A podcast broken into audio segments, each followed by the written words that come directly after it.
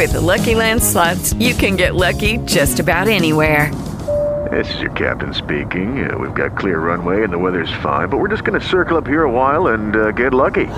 No, no, nothing like that. It's just these cash prizes add up quick. So I suggest you sit back, keep your tray table upright, and start getting lucky. Play for free at LuckyLandSlots.com. Are you feeling lucky? No purchase necessary. Void where prohibited by law. 18 plus terms and conditions apply. See website for details.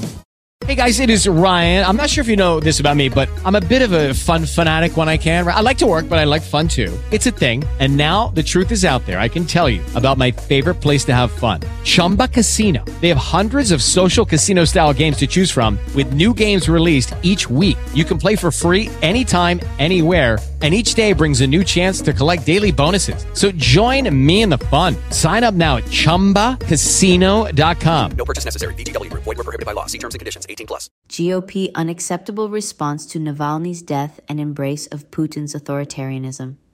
The death of Russian opposition leader Alexei Navalny, while imprisoned, has elicited starkly different reactions from President Biden and former President Trump laying bare an ideological rift within the GOP over Vladimir Putin's authoritarian rule. Biden forcefully pinned Navalny's death on Putin and his thugs, calling it further proof of Putin's brutality. Trump's conspiratorial response never mentioned Putin or Navalny, instead, claiming America itself is following a path towards destruction, led by crooked left wing politicians. The contrast led Rep. Liz Cheney to warn the GOP now harbors a full Putin wing aligned with Kremlin oppression. Putin murdering Navalny shows what political retribution looks like without rule of law, she said. Former UN Ambassador Nikki Haley similarly blasted Trump's failure to condemn Putin as weak. Yet pro Putin sympathy has become increasingly vocal on the American right. Fox host Tucker Carlson routinely praises Putin's aggressive nationalism and traditionalism. Trump advisor Steve Bannon called Putin the leader of the anti woke world movement. Elon Musk uncritically amplified Russian disinformation on Ukraine. GOP figures mock Ukrainian President Volodymyr Zelensky while spreading pro Kremlin falsehoods.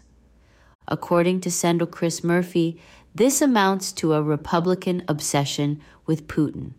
The same Republicans trying to end aid to Ukraine are the loudest voices clamoring for confrontation with China, he said.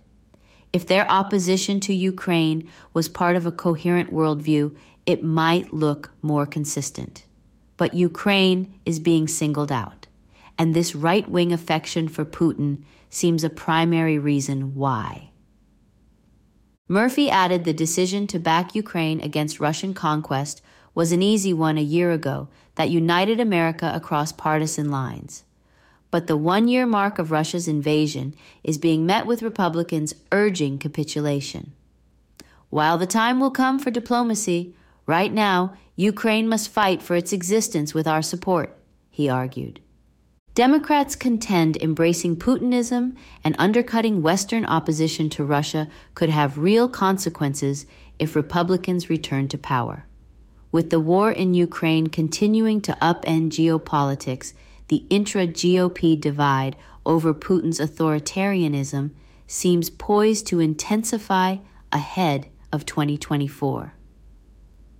Thanks so much for listening today as we explored the emerging rifts in the Republican Party when it comes to confronting Putin's authoritarian aggression. If you found the discussion insightful, we encourage you to subscribe to the Quiet Please podcast network so you don't miss future episodes that provide unique perspectives on the ideological battles shaping our politics.